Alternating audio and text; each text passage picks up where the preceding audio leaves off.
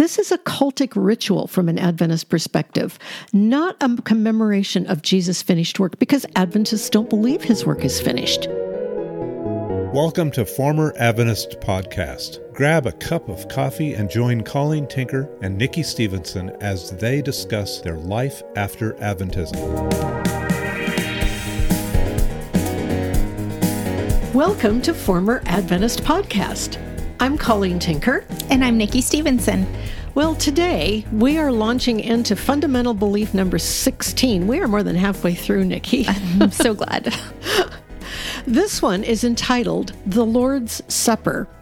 Now, none of this should have surprised me. I know completely well how Adventists celebrate the Lord's Supper, but somehow it took me by surprise because I haven't done it recently, that in the statement of the fundamental belief, they take up about half the space explaining foot washing.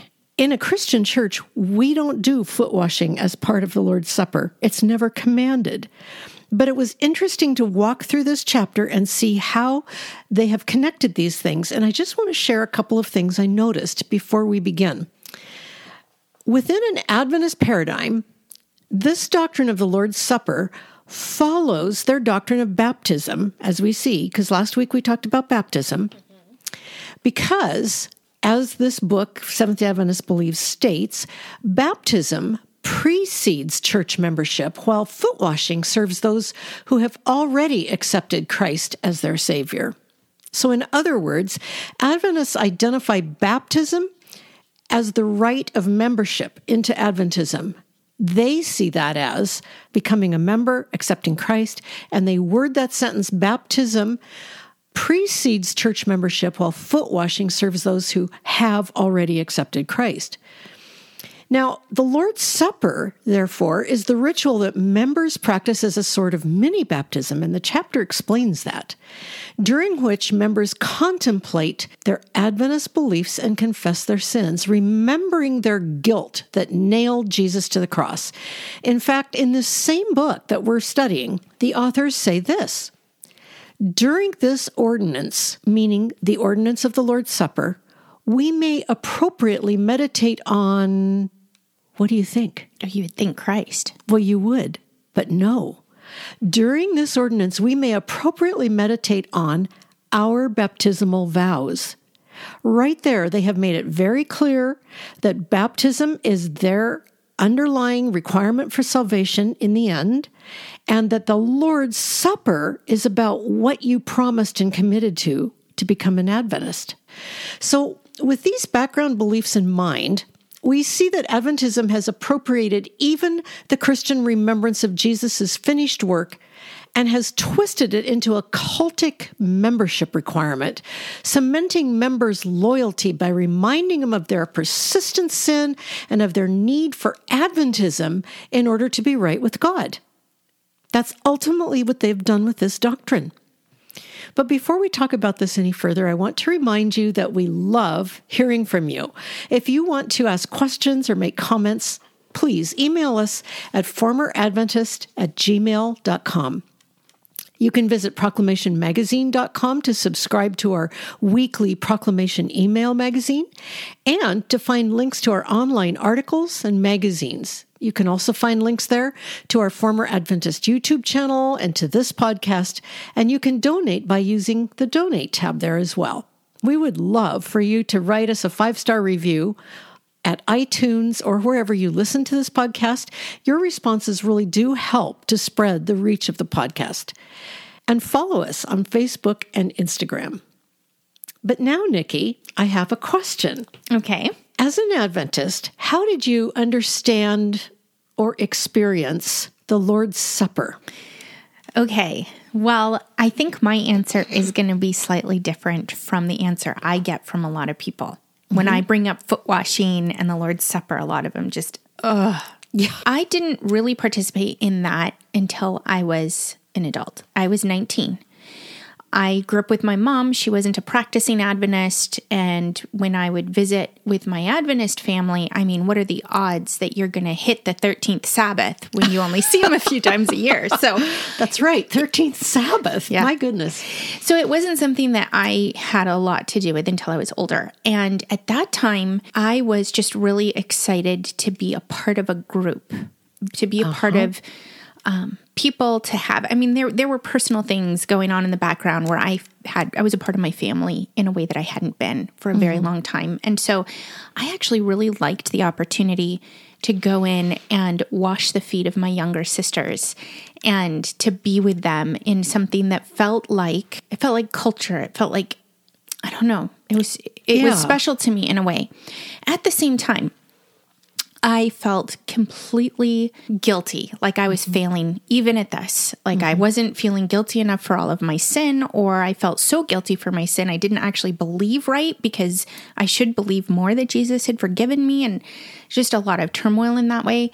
And I was also very confused about why such an important event that happened so rarely, why did people skip it?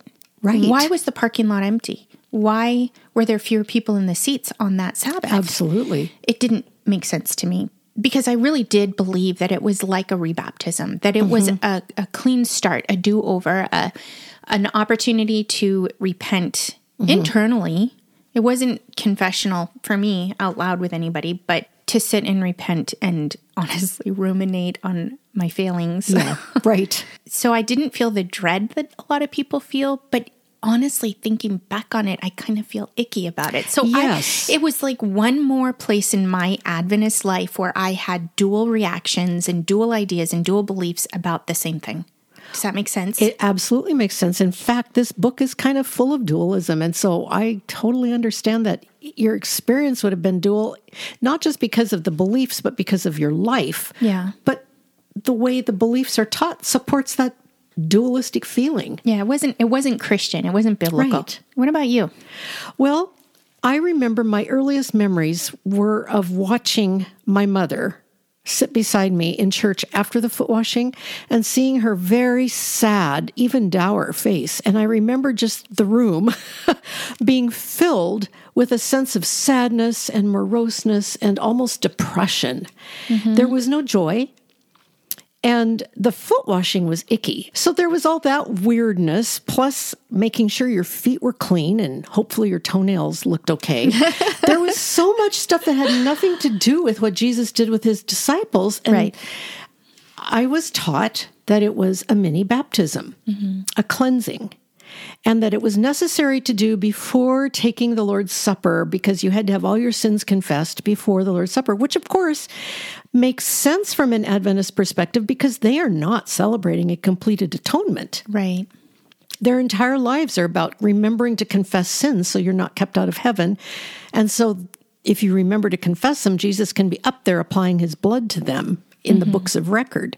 So this was just one more of those get it right, get your heart right, eat those symbols, which were a symbol of Christ. And I just felt guilty. Just guilty and ick. Mm-hmm. Just ick. And I don't know how to even explain the ick. It felt almost embarrassing, a little cringy, a little depressing, a little uncomfortable. Like, hurry up and get over and get me out of here.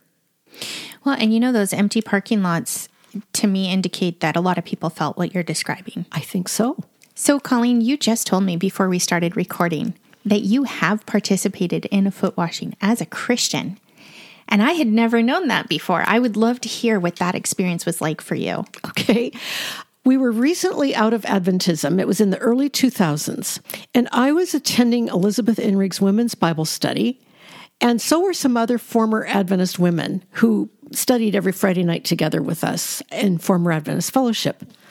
And on this one particular weekend, we had a women's retreat. And as an Adventist, I would have never gone to a women's retreat. It was just too uncomfortable, too, oh my, you know, too much figuring out what people were wearing or thinking or who was sitting with whom. And, you know, there was just kind of a power struggle that nobody ever talked about among Adventist women.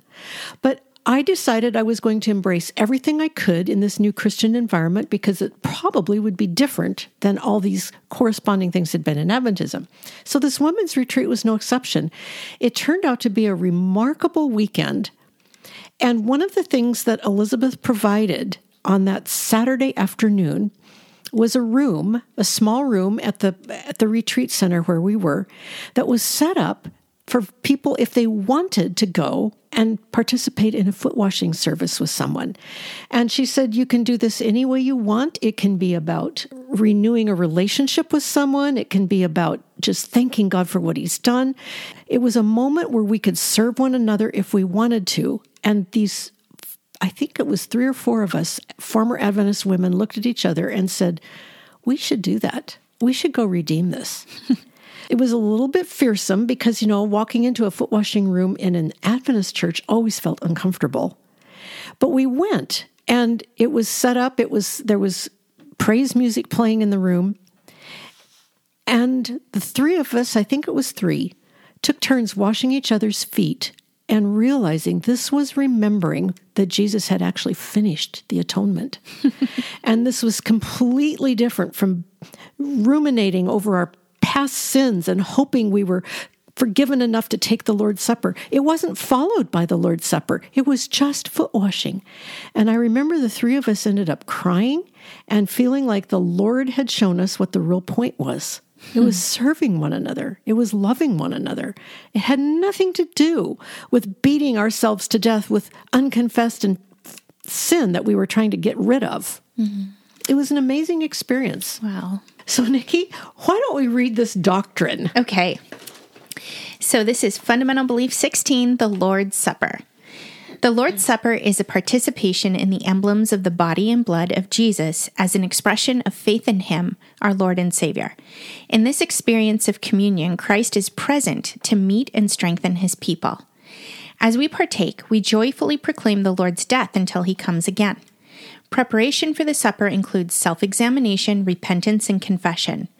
The Master ordained the service of foot washing to signify renewed cleansing, to express a willingness to serve one another in Christ like humility, and to unite our hearts in love. The communion service is open to all believing Christians. Okay, what raises red flags in your mind with that? well, of course, as I usually say, there are many things here mm-hmm. that have problems. But as soon as I read the master ordained the service of foot washing, I mm. I immediately went online and looked up the word ordained. because it doesn't actually say that in the Bible. No. An ordinance is a law or rule made by a government or authority. She's saying, I say she because this does come from Ellen White, Absolutely. even though it doesn't say that here in the the summary of the belief but they're saying that Jesus made it law that we need to wash yeah. each other's feet in preparation to be clean enough to be able to participate in the Lord's Supper. She absolutely says that. Yeah, that's not biblical. You're not going to find that in the text. Nope. One of the things that I noticed too was that it is an expression of our faith in Him, our Lord and Savior. Well, in a sense, in a Christian sense, that is true, but Actually, the Bible clearly says, as often as you eat this bread and drink this cup, you proclaim the Lord's death until he comes. So, what we are proclaiming as Christians is Jesus' finished work of atonement, his death, where he defeated Satan. And they don't say that. Mm-hmm. They make this an expression of their faith in Adventism. So, go on. Well, also, they say in this experience of communion, Christ is present to meet and strengthen his people. Again, this is almost a quote from Ellen White. And it's interesting, they don't mention her at all in right. the text. They have a few different books of the Bible Revelation, First Corinthians, John, and Matthew. Those mm-hmm. are their texts. Mm-hmm. Nothing of Ellen. And they're almost quoting her here. Yes. Isn't that interesting? It's deceptive. yes, it is. And not unfamiliar at this point in the book. Right we could probably spend all our time just referring to the lines in this particular belief statement, but they go into more detail as we walk through the chapter, and the chapter reveals more and more of the way Adventists think. So, why don't we just walk through some of the parts of this chapter that explain this doctrine, and we'll talk about how it actually differs from what the Bible says. Okay. You know, every time we start these chapters, their introduction kind of drives me crazy because they take liberties, they get very creative, they like to say what people were thinking and feeling, and they almost try to hook you emotionally to start you down their mm-hmm. garden path. And they're talking here about the upper room. And they talk about the fact that no one wanted to perform the menial task of foot washing. Well, we don't know that. No. It doesn't say that. No. That may not seem important, but as a Christian, you learn that you don't write in the white space. Right. You don't decide that you know what people are thinking and what people's motives are. Actually, that kind of behavior is classic mental illness. Yes, it That's is. classic personality disorder when you start assuming other people's thoughts and motives and what's going on in them. Yeah. This is not something we're permitted to do in scripture. We believe what the words of the Bible say, Mm-hmm. and we don't go beyond what is written. But when you have a prophet who is shown what people were thinking, anything's permissible. And it's clearly an example that's being followed even by the writers of this book. And you know, sometimes their own descriptions are only mirroring some of her writings. Yeah, I've found that to be true. They also say, right near the beginning of the chapter, the ordinances of foot washing and the Lord's Supper make up the communion service. Now, I think that would be a surprise to any Christian. Mm-hmm. The story of the Last Supper in Matthew, in Mark, and in Luke, it's in all three, tells only of Jesus taking the cups of wine at Passover and the bread from the Passover meal and saying, This is my body, this is my blood, which is shed for you. This is the new covenant in my blood. Do this in remembrance of me. Those three gospels do not even tell the story of foot washing. Foot washing is only in John 13. And in John, the story of the actual Last Supper is not told. What Jesus' words were and how he commended this to them in remembrance of him. That's not told. So it's very clear if you read the, the context of the Gospels that these two events were never intended to be combined into one service. They were different accounts on the same evening, to be sure, but they were never intended to be practiced together as one event the Adventist communion. Mm-hmm. This is something Ellen White did for other reasons. You know, they put them together and they mm-hmm. make it law and they claim it's a law that Jesus initiated. Yeah. But isn't it interesting that we don't have a single account in the New Testament of the church having a foot washing service? We have nothing written from the apostle Paul or Peter, any of them, That's about right. how to conduct it. There's no conflict around it. There's it just doesn't come up. That's true. Not once. No. And even in the book of First Corinthians, where Paul goes into quite a bit of detail with this unruly church about how they're supposed to practice the Lord's Supper, there isn't a hint of foot washing. Now, this book says believers must confess and repent of all sin, including pride, rivalry, jealousy, resentful feelings, and selfishness before they can be in the right spirit to have communion with Christ at this deepest level. Nikki, this is just not in the Bible. This is guilt, guilt, guilt. Once again, we have an example of the Adventist leaders taking a biblical account and telling it from their perspective, from a human perspective, from the perspective of leaders of a movement who want to keep everybody in line, loyal to the church or the organization. This is not seeing this event from God's perspective, but it's seeing it from human perspective and imagining what God would be thinking or wanting us to do. So they say custom demanded that in celebrating the Passover, Jewish families remove all leaven from their homes, for leaven represents sin.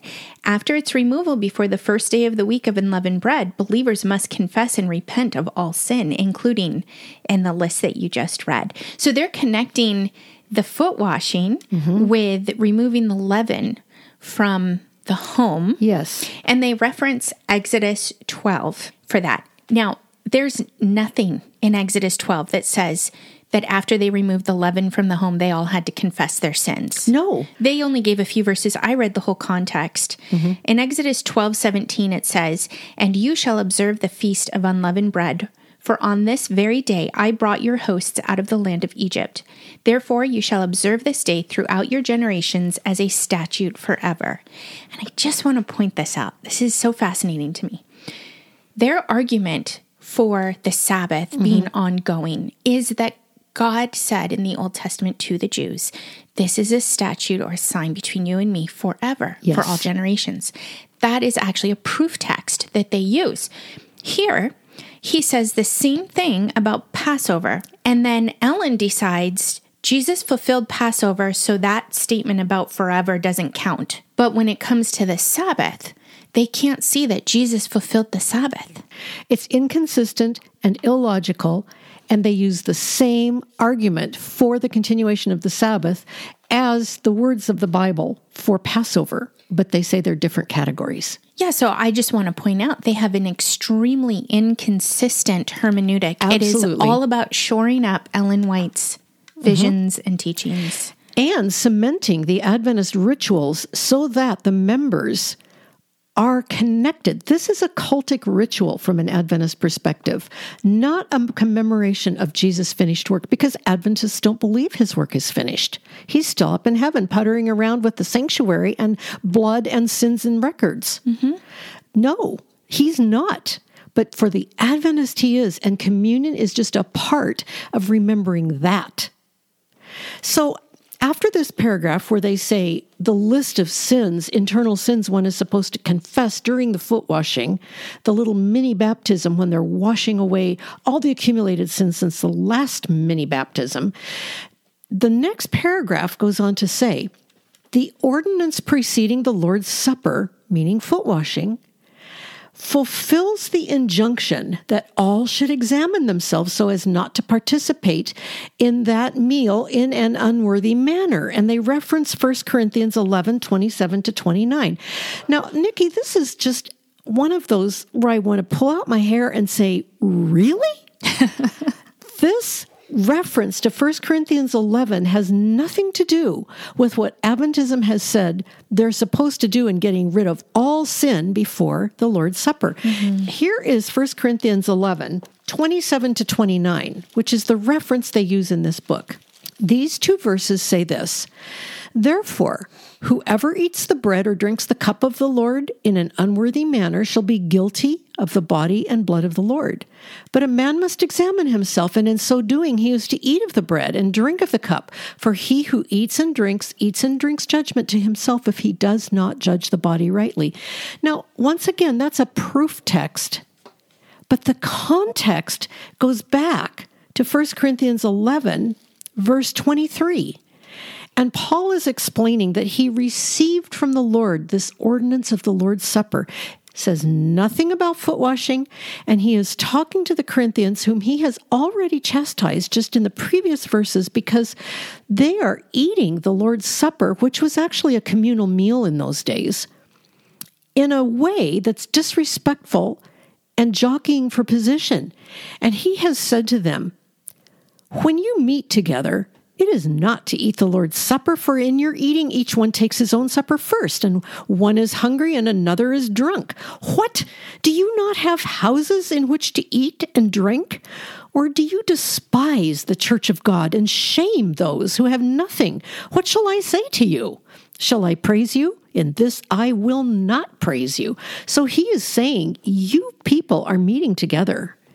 And those of you who have more money and more position and more power are pushing out the, the ones that you don't respect. And you're eating the food.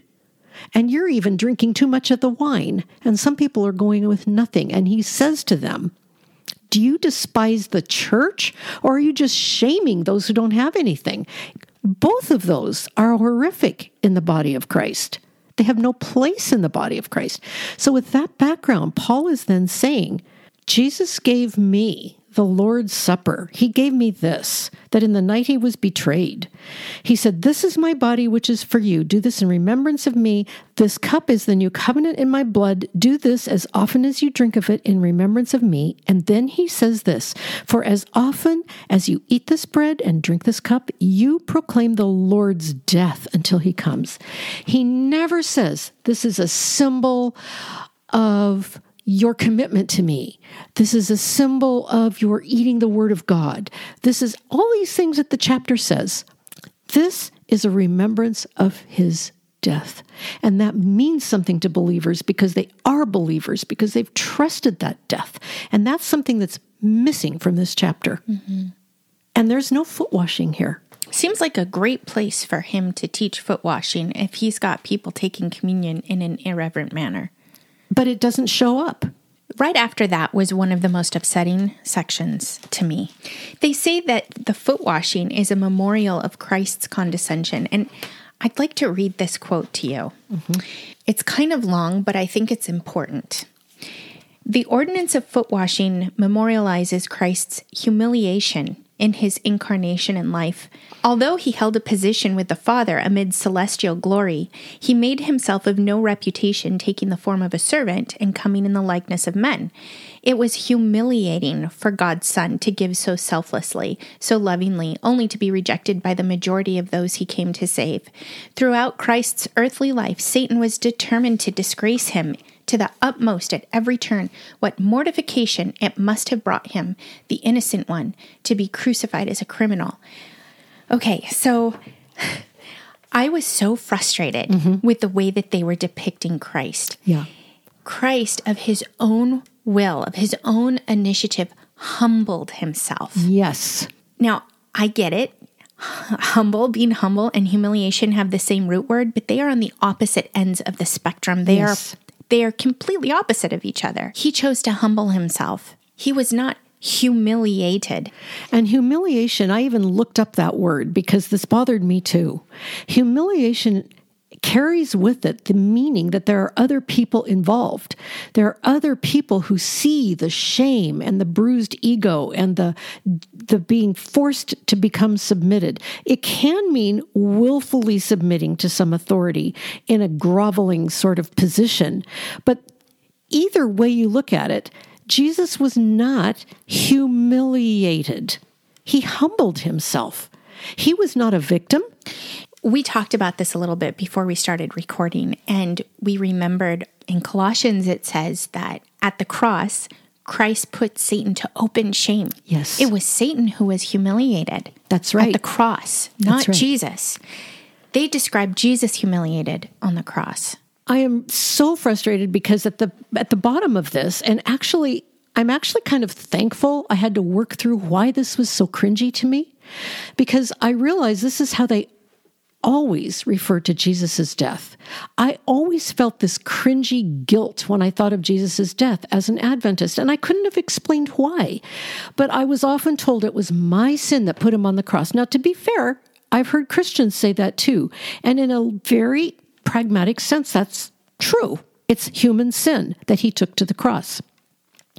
But when Ellen White talks about Jesus and when Adventism talks about Jesus, they speak of him as somebody who gave up his rights and to show us how bad we were, he went to the cross and did all this suffering for me. And I even heard people say, if he did all that for you, what should you be doing for him? You need to see what he did for you and give him back. Give him yourself. Give him your time. Give him your effort. If he did that for you, you think what you should be doing for him. It was always a if then. Mm-hmm. I was responsible for fixing the humiliation of Christ in some way. But Colossians 2 13 through 15 says this When you were dead in your transgressions and the uncircumcision of your flesh, He made you alive together with Him, having forgiven us all our transgressions, having canceled out the certificate of debt consisting of decrees against us, which was hostile to us. And He has taken it out of the way, having nailed it to the cross. When He had disarmed the rulers and authorities, He made a public display of them, having triumphed over them through Him. Nikki, that is the most amazing good news there's ever been. Jesus took our sin in himself and fulfilled all the terms of the law, which he nailed to the cross in himself. And in doing that, he made a public display of Satan and his minions. He humiliated them. He put them to open shame. He had destroyed their weapon against us. He had fulfilled the law. And Ellen White consistently speaks of Jesus in terms of being humiliated, which involves someone else mocking and someone else putting him down. But she speaks of Jesus in the terms that the Bible speaks of for Satan.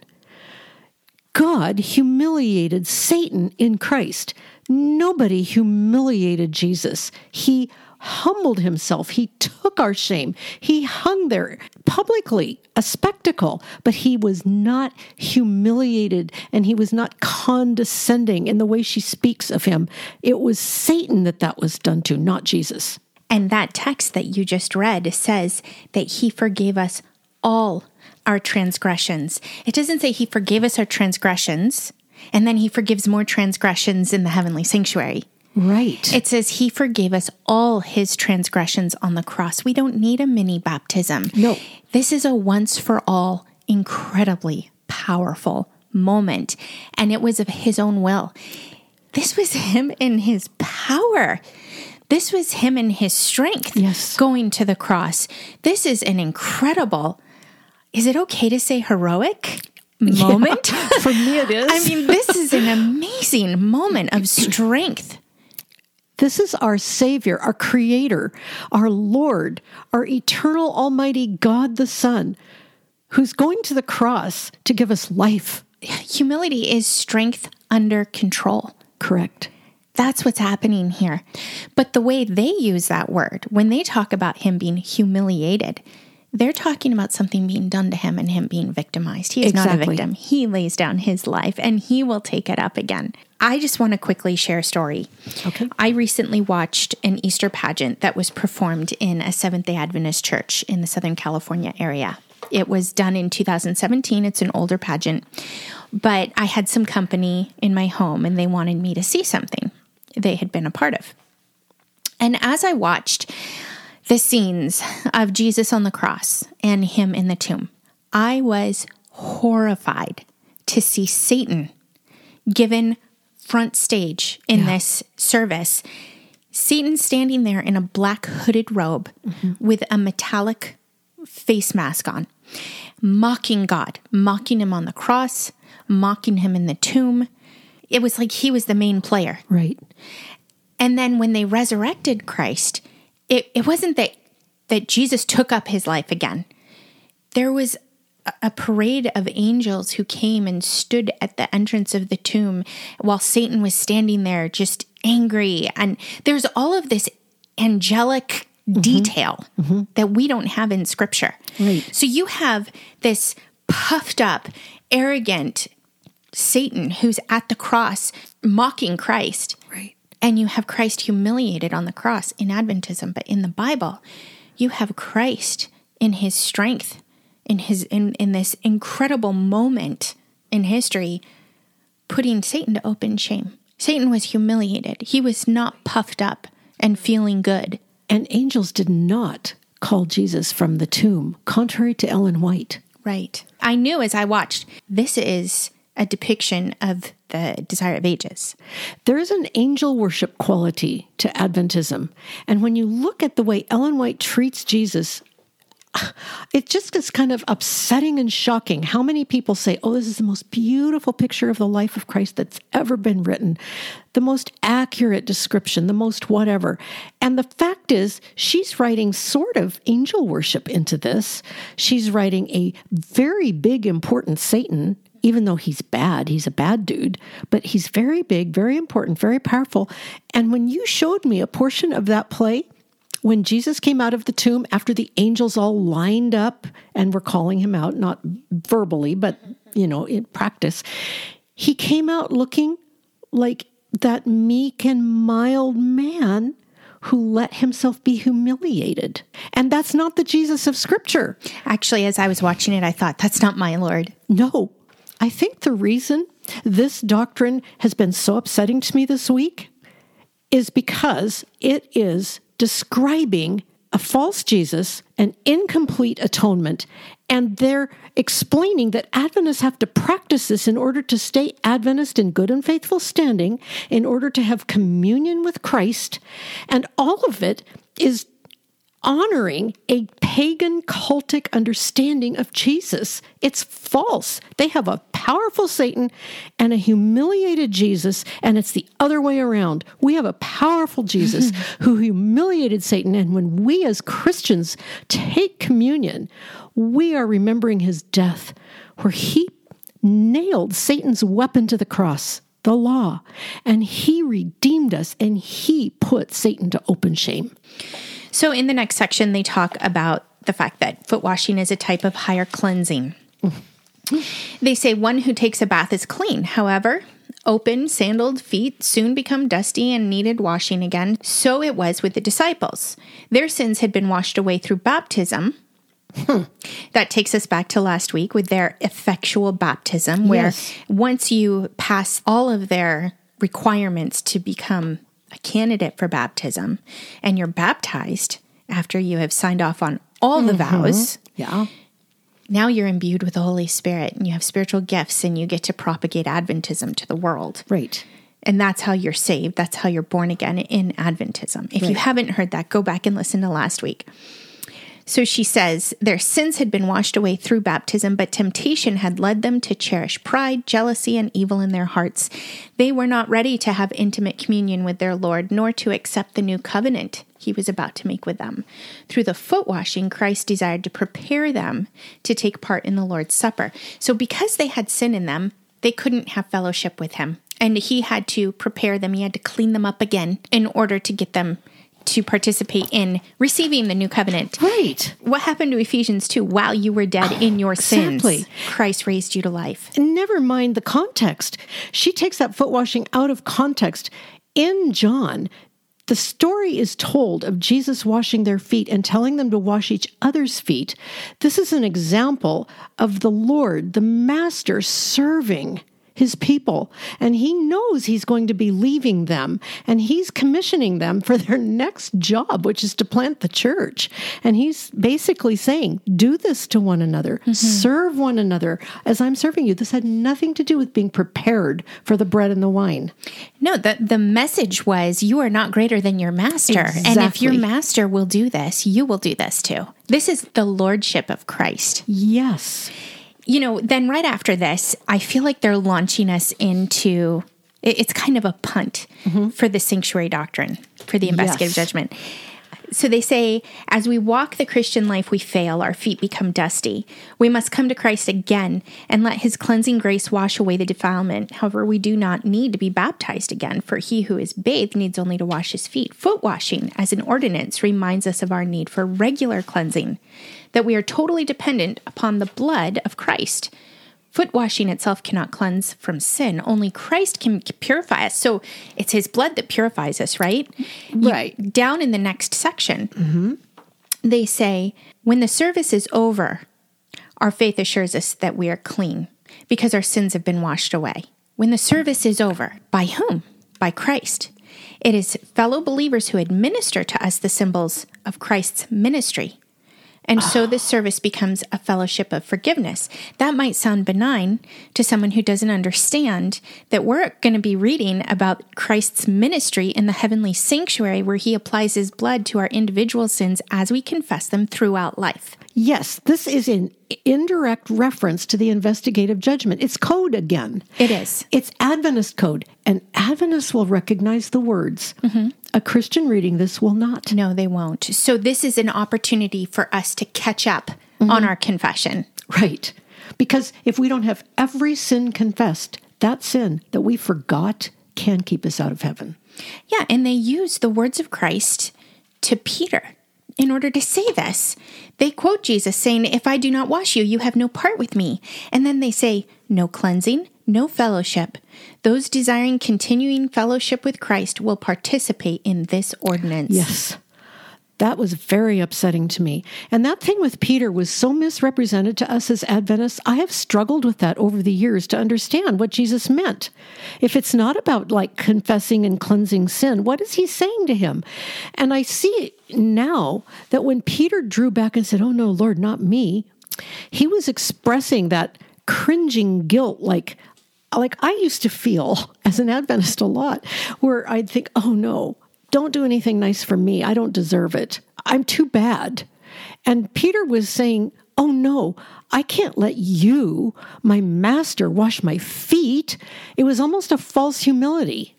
It was almost a a refusal to recognize that what Jesus was asking him to do was to submit to him. Submit to me. I am your master. I am here to save you, and I am going to wash your feet, and you need to let me serve you because I am going to ask you to serve me in this way.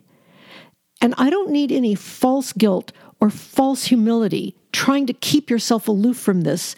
No, you submit to me, and I will bless you for this.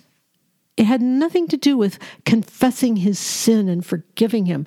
It was allowing him to be washed by Christ's love and compassion and commission to go and be his servant after his death and resurrection.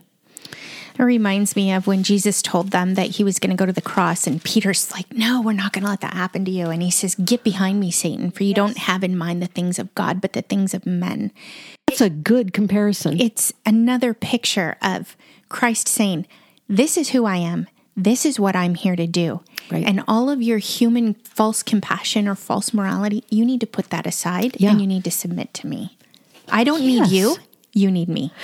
You know, it was interesting when I was thinking through this. We were talking before the podcast, and I realized that there's something about this passage that reminds me of Ephesians 5 21, where Paul says, Wives, submit to your husbands as to the Lord. Mm-hmm. For the husband is the head of the wife, as Christ is the head of the church. And Jesus is here demonstrating to these men that he is the head of the church, which they don't understand yet because he mm-hmm. hasn't died. Mm-hmm. But he is showing himself to be the head of the church, and they are to submit to him. And as wives, we talked about this when we went through Ephesians, we submit to our husbands as to the Lord, knowing he's the head of the church. And I may not understand the request that Christ is making of me, but he's asking me to let my heart be humbled before him and to submit to the care of him, the Lord, and to the husband he gives me to care for me. This is a symbol, a similar symbol, where he is saying to Peter, You don't have a part of me if you don't let me do this. Submit to me, trust me, let me serve you. So then they move us into the Lord's Supper. And they say, having received the assurance of being cleansed by the blood of the Savior, believers are ready to enter into special communion with their Lord. They turn to this table with joy, standing in the saving light, not the shadow of the cross, ready to celebrate the redemptive victory of Christ. After what we've just reminded ourselves of the fact that there is no completed atonement in Adventist theology, Adventists are just hoping that they have some redemptive victory of Christ applied to them. Well, you know, they say that this doesn't happen until after they've participated in the foot washing. That's right. So now this is like the the freshest, whitest slate they've had in three months. And as Richard said earlier when we were talking about it with him, he said, I always did feel like the foot washing was a little baptism, a mini baptism, and I was washed clean. And then on the way home, I'd probably poke my brother in the car and it was all done again. And it would be three months before I had my next washing. Yeah, why did they wait so long in between if this really is effectual cleansing? Good question. And they say, even in this book, that if you celebrate it too often, it becomes old and oh. um, just ritualized. And I want to say, that's because you don't know the Lord.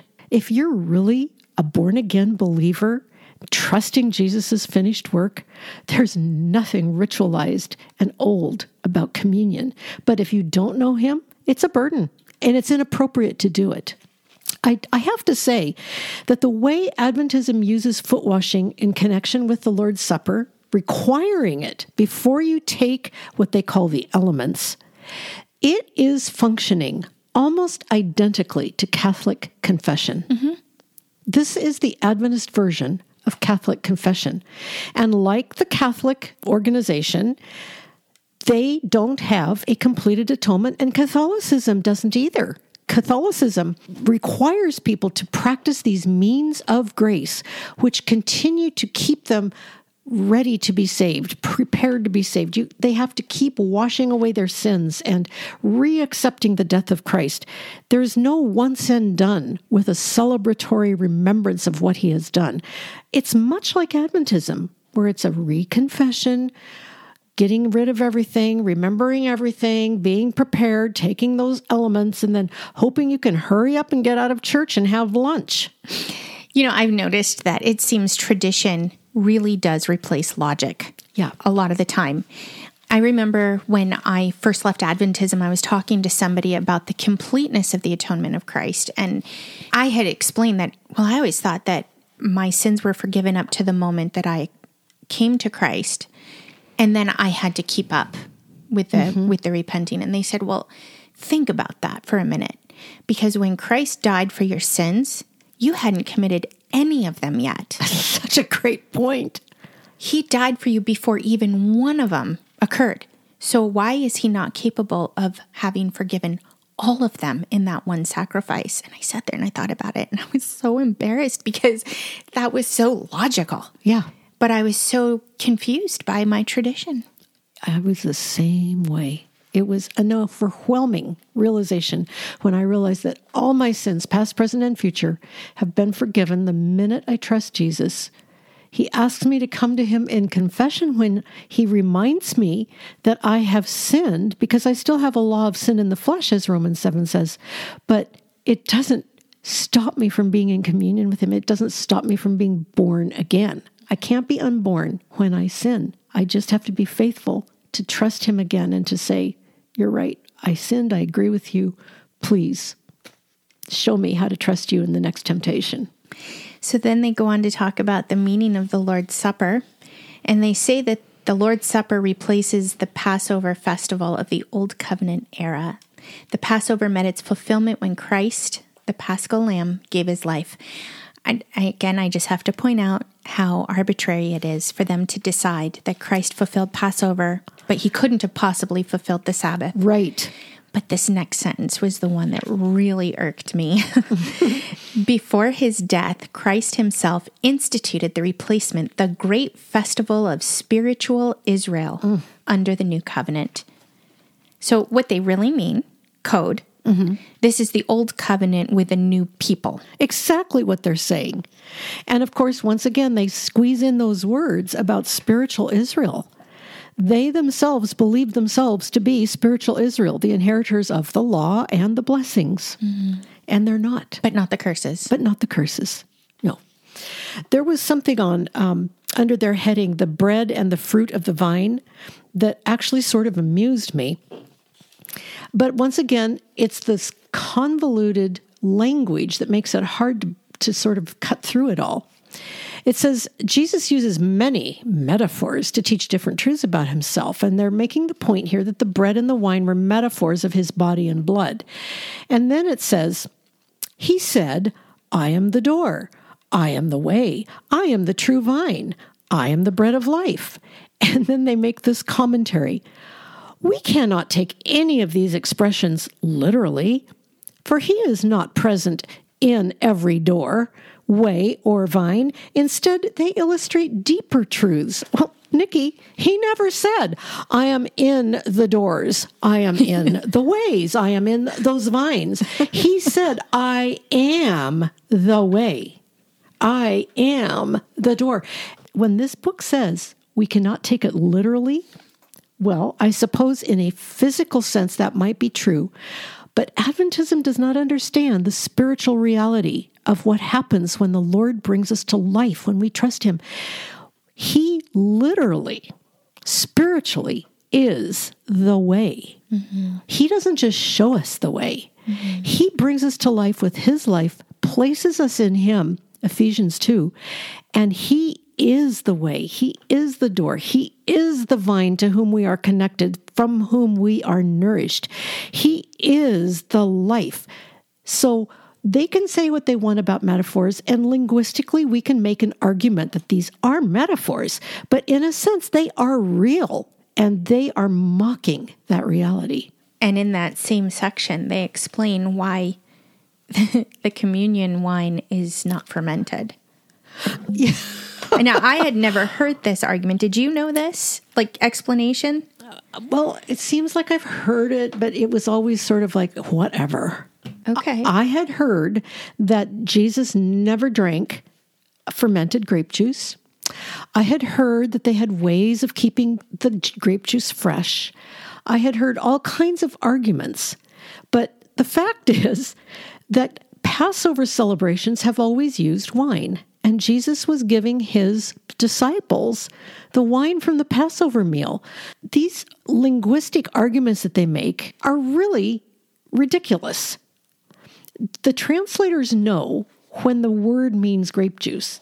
There's a passage in Numbers where it talks about the Nazarite vow, and it talks about grape juice and raisins and grapes. It's a different thing from wine. And when the Bible translators translate the Greek into wine, it doesn't mean unfermented grape juice. The Bible just does not support that. So they say that leaven is how grape juice is fermented. And they say that because they had to remove the leaven from their home, they must not have had wine. what a leap!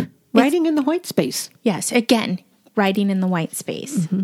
So after this, they have a quote from Ellen White, and she says, All church members should participate in this sacred communion because there, through the Holy Spirit, Christ meets his people and energizes them by his presence. Hearts and hands that are unworthy may even administer the ordinances, yet Christ is there to minister to his children. All who come with their faith fixed upon him will be greatly blessed. All who neglect these seasons of divine privilege will suffer loss.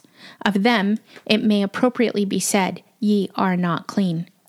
So they may say this is all just symbolic. Right. Ellen White is clearly saying that Christ is literally present and mm-hmm. he's literally infusing people with energy and power. Yes. And that people who do not participate or who neglect these things are not clean. That's what Adventism teaches. And the Bible never says that. The Bible says that as believers, we do this in remembrance of his death until he comes. And it points forward to the marriage supper of the Lamb described in Revelation 19 when he said, Jesus said he will drink the wine new with us in the kingdom when he's with us. That's what this service is about. It's not about forgiveness. In fact, it's important because unbelievers are never commanded to do this service and should not do it. Right. Instead, they need to take Christ, not the symbols of his death. Mm-hmm. The symbols are the remembrance, the celebration that believers have as they think about their Lord who's given them this supper to remember his promise to them. It's like an engagement ring. Mm-hmm. Do this in remembrance of me until I do it with you in the kingdom. There was one more thing here that this book says it says this service proclaims that Christ is present through the Spirit till he comes visibly. And I just have to point out again that that's another one of those code sentences that reveals their anti Trinitarianism, mm-hmm. their belief that Jesus cannot be personally present since he's had a body and that the Holy Spirit has to represent him. That's a heresy. So here again, we have another fundamental belief that is just another brick in the yeah. path towards Ellen yeah. toward her doctrines that are very unique to Adventism that come from her visions. We have the baptism last week, and now we have the mini rebaptism mm-hmm. this week. And it's going to toss us down the road to an ongoing human effort for sanctification in yes. order to qualify for salvation. This is not the gospel of Scripture. This is not truth. That's right. And if you have not really faced the fact that the Lord Jesus' work is done, that he's a seated high priest at the right hand of the Father, if you've not faced the fact that you are inherently dead in sin and need to be made alive and you need a Savior, then please consider what Jesus did when he went to the cross. He became sin for us. He nailed the law of commands to the cross in his flesh in fulfillment of its curse on human sin.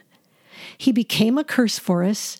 He endured the wrath of God and he died a human death. He was buried in the tomb and rose on the third day, and his resurrection life is our life when we trust that he has taken all the consequence for our sin and propitiated the wrath of God.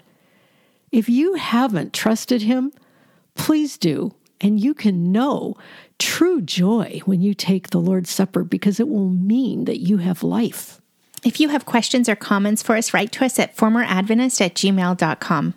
Don't forget to visit proclamationmagazine.com to sign up for our weekly emails with new articles every week and other ministry news.